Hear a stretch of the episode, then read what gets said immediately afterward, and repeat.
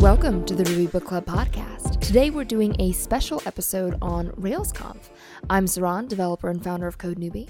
I'm Nadia, director of Ignition Works. So, we're recording this episode from Kansas City, Missouri.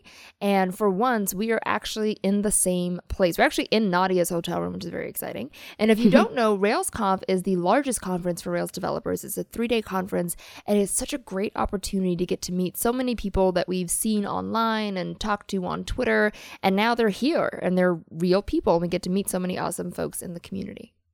One in particular was Stephanie Nemeth. She's been a supporter of the podcast from the beginning and she ended up being my RailsConf scholar. So, RailsConf is awesome. It has this scholar guide program where someone who's been to a RubyConf or a RailsConf before and is maybe a bit more experienced in programming is a mentor to someone who's never been to uh, such a conference before. And so I had Stephanie, and you know she's been listening to the podcast and was so awesome. Got stuck in from the beginning and ended up giving a lightning talk about her company, Space Babies, where her boss only hires new developers and trains them up to be consultants. That was awesome for everyone to hear about that, and it was so much fun hanging out with her. Can we talk about how awesome the company name Space Babies is? I don't know what that means, but I think it's really awesome. I think it's awesome too. and we also want to shout out Matthias Huber. Hopefully, I'm saying your name right. He's been an awesome supporter of the show, always following along and leaving comments on our website and really just letting us know how we're doing and what he thinks. So, so awesome to have really great listeners like that. And so, if you have any ideas or comments or thoughts you want to share, we do read everything and we respond. So, please let us know what you think. So, Nadia, what did you think of this year's RailsConf? It was brilliant. I had such a good time. My first main software conference was last year's RailsConf, so it felt like it was a one year conference friend anniversary. I was being reunited with all the people I'd met, and it was just a good reminder of how brilliant the Ruby community is. There was such a brilliant range of talks from technical and non technical. I gave a talk, and it was all about code hospitality and how we can better collaborate and learn. And it was really touching to see all my Ruby friends who turned up in the audience to support me and mm-hmm. who have mm-hmm. given me such wonderful feedback so that I could improve it the next time I give it. So it was it was a great experience. What about you? Yeah, and I, I totally agree. It was such a great opportunity. There were so many there were so many talks. I think we had, what was it, 80 talks throughout the three days? And for listeners who maybe haven't been to a tech conference before, this one is big. I think there were, was it 1,300 attendees? Yeah. Yeah, which is which is really really big and we had it at a convention center. And so there are these short, generally about 20 to 30 minute talks. There are two keynotes each day and then there's breakout sessions. There's a couple different tracks you can choose from. And I was in the programming committee this year, so I got to read hundreds of talk proposals and give feedback and I actually got to pick um, I got to pick some of the talks. So I had a track specifically for junior developers and I got to pick those. And it was a really great opportunity to get to be behind the scenes and put together a, or help put together a conference and it made me really appreciate just all the work that goes into it so what was your favorite part of the conference experience so for me um, I really enjoyed having a chance to give this talk that I've been working on. And like I said, the best bit was all the support from my friends who really want me to improve and do better. And they tell me how great they enjoyed my talk, but hey, how about this and how about that? And it's really good to get that honest feedback from people who you've only I've only met them perhaps three times, but mm-hmm. we feel so close and they're so open with me to say, hey, here's how you might think about doing something better, and that really means a lot. That's very valuable. What about you? Yeah, same. I, I feel like there's so many people that I've either done Google Hangouts with or I've done Skype sessions with or just emailed back and forth. And when you get to just hang out and have dinner with someone or just, you know, step away from the conference for a bit and have a, a, cup of coffee and just sit and talk, I think that it really brings that relationship to the next level. I think you get to be a lot closer to the person. And so I learned a lot from from a lot of other people. I got to hear about their stories and their experience, and I got a couple uh, podcast guests for the Code Newbie podcast. I got to officially meet Michael Hartl, which is awesome. I've courted him and made him uh, agree to being on my show, which is great. I got to talk to Yehuda Katz, who created Ember, and he's going to be on the show too. So it was a great opportunity to start conversations, but then solidify them and and really get to see people beyond their tweets and avatars and really get to know them. And one of my favorite parts about the conference, which was surprising to me. I've been, you know, in the tech community for a couple years and, and doing conferences for a while. But what is really refreshing and surprising is that it's not all technical right? There's this really nice balance of technical talks that are just, you know, this is how you Ruby. And there's also the non technical stuff, which is more about communication and teamwork and hiring and empathy. And that balance to me is, is really awesome and, and makes this community just a lot more accessible to different people at different levels. I agree. And when you come to the conference, there's such a breadth of things that you can choose to go to. So there will be five talks going on and two workshops. So depending on your learning style, depending on the type of thing that suits you, you will find something that that fits your current mood. And mm-hmm. if you don't like it, it's easy for you to leave and try something else. It's nobody's precious about what they're speaking about. People want you to just have the best experience. And so that's really cool. I mean, I've seen speakers say, talk to someone they've just met and they'll say, Oh, I'm excited about coming to your talk. And that speaker will say, Oh, well, based on what you've told me or based on where I think you're at, try check out this talk. Mm-hmm. And so that that is really cool to see where where everyone else just wants each person to get the best out of their conference. And even if they're speaking, it's not about coming to my talk for the sake of it. It's about how are you going to get the most out of it. Definitely. So I'd love to talk through some of our favorite talks. Uh, which one do you want to start with? Which one really caught your eye? Uh, well, the first thing that comes to mind is Justin Searls' talk mm-hmm. on RSpec and Rails 5.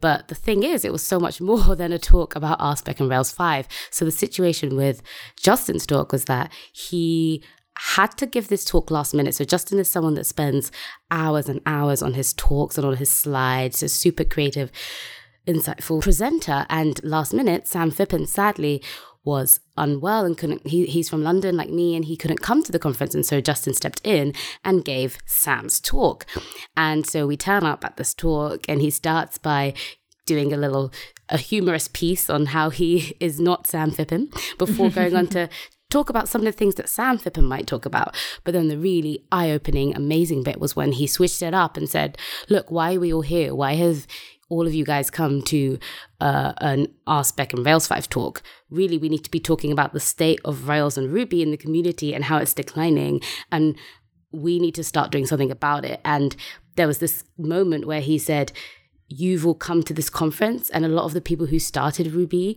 are not in Ruby anymore and maybe aren't even with us anymore. And so, like it or not, you are one of the, the most important important people in the world who are going to fix this problem. Mm-hmm. And I, I don't want to give too much away, but it's definitely a talk for you to go and check out and watch if you're a Ruby developer and think about what you can do to, you know, keep Ruby growing and keep Ruby being the amazing place that it is and keep people building things in Ruby and Rails. And I love this talk because it's such a great balance of technical and non-technical and usually the talks are one or the other right they're either full of code samples or none at all. And with Justin's, he used Rails 5, which I believe is coming out soon, soonish. I think there's going to be a release candidate around now. Right, yeah. And so he used this hook of Rails 5 and how does RSpec and how does testing fit in with that.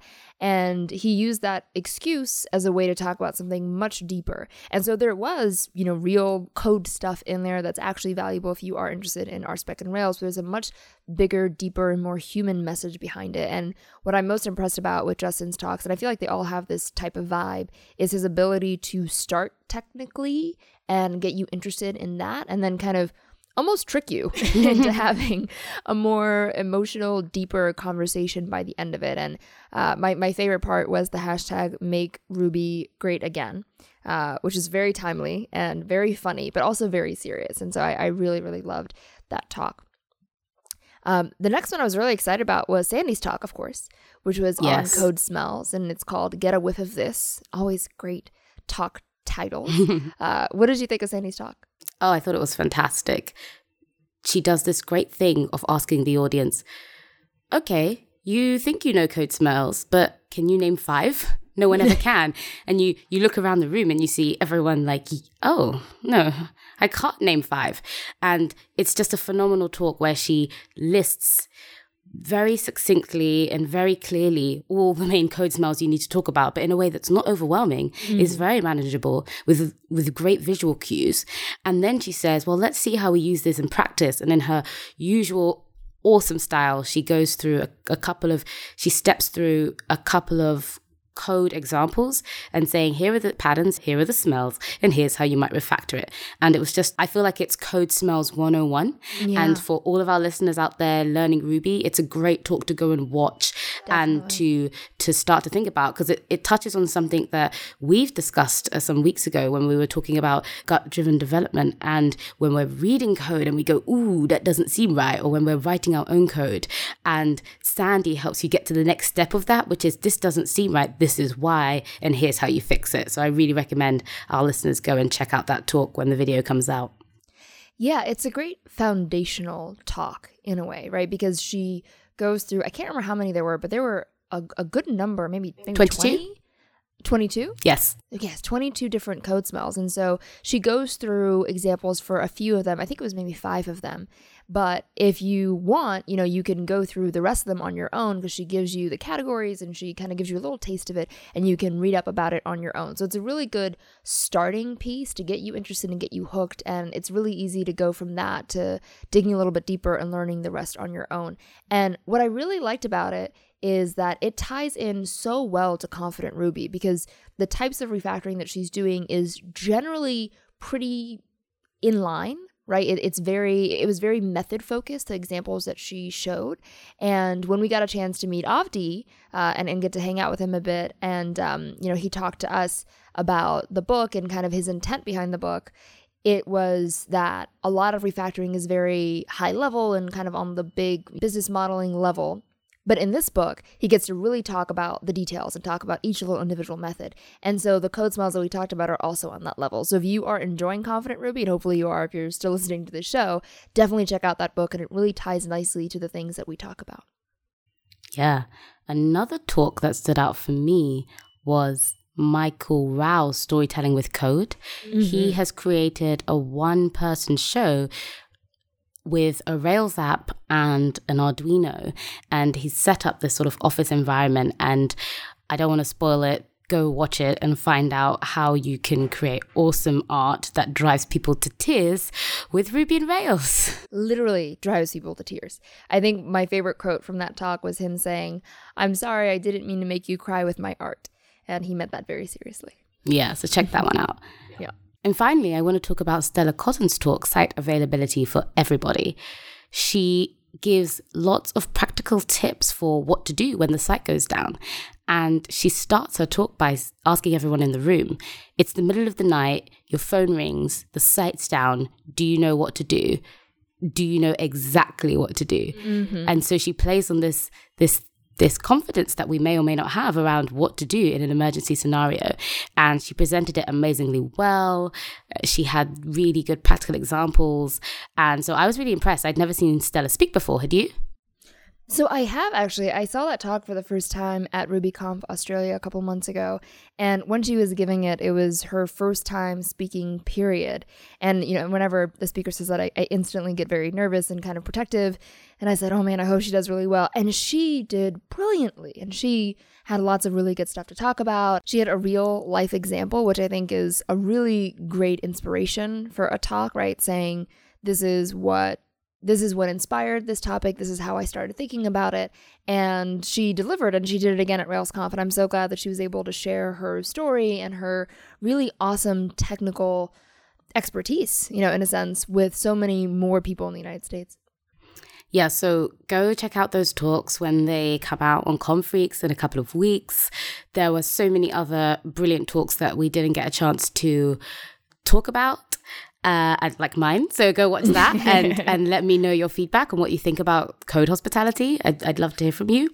And the other thing that happens at RailsConf and RubyConf, which is really cool because it's a great way for anyone to get stuck into speaking, is they do an hour and a half of lightning talks one evening. So they have a board outside in the hallway and you can sign up the morning of in it's first come first serve and they get 30 30 or so people to sign up and it, it means that if you've never spoken before, the first time you speak can be in a room filled with hundreds of Ruby Rails developers. But it's such a, an amazing supportive community that it's not daunting. And I've heard many stories of people who've given their first talk as a lightning talk at one of these conferences, and then you see them at the next conference giving a full, a full, full talk. And Stephanie, my scholar, she was thinking about it and we had a discussion and she ended up getting up stage and doing it. And so that was fantastic to see. And so you actually started that way too, right? Wasn't one of your talks, didn't it start as a lightning talk and then became a full thing? Yeah, it started as a lightning talk in my office though not at a conference mm. but it's the same deal so if anyone's out there and they think they might want to talk find somewhere where you can give a lightning talk whether it's a local thing or if you're next at a conference and they say they they ask around for signups for lightning talks just give it a go it's a very very friendly accessible way to get into speaking did you do any lightning talks around this time around? I did. We actually did a couple lightning talks. So we did one for Ruby Book Club podcast, and I got to do one for Code Newbie and get to share a little bit more about what we're doing there. And to your point about just the accessibility of speaking, I think that Ruby conferences in general, but particularly RailsConf, they do such a great job of creating a supportive environment for first time speakers. So, lightning talks are a great way to just put together a couple slides. I think we did our slides, what, an hour before yeah. we actually had to go and deliver it. Uh, and lots of people, you know, same, same thing. They come up with an idea or they talk through an idea at the conference itself and then put together just a couple of slides and say a couple words. And so these types of conferences are actually very, very, very beginner friendly, very, very great for first time speakers. So if you're feeling a little bit shy, a little bit insecure, come talk to us. We'll talk you into it. It'll be a great experience. And for me, one of the, the highlights was really getting to share the Ruby Book Club podcast with so many folks. And afterwards, you know, I think we got a number of subscriptions just from that.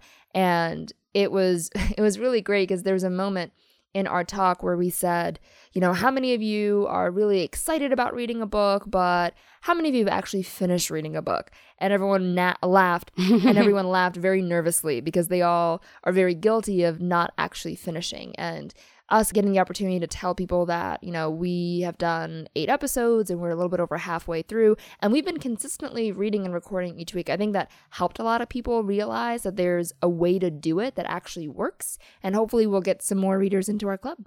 Yes, so if you're listening to this episode and you want to join in, Avdi has very kindly set up a voucher for us. The code is CR Book Club, and that gives you 20% off when you go and buy the book at confidentruby.com. Wonderful. So I think that's about it for our show. Nadia, any final thoughts? Nope, that's it. Awesome. Well, we hope to see you in our book club sometime in the future. Don't forget to check out the website and tweet at us at Ruby Book Club. Keep reading with us. Let us know what you're thinking and let us know what you're learning and what your takeaways are. And next week, we'll follow up with the next sections of the book. So, hope to see you then. Cheerio.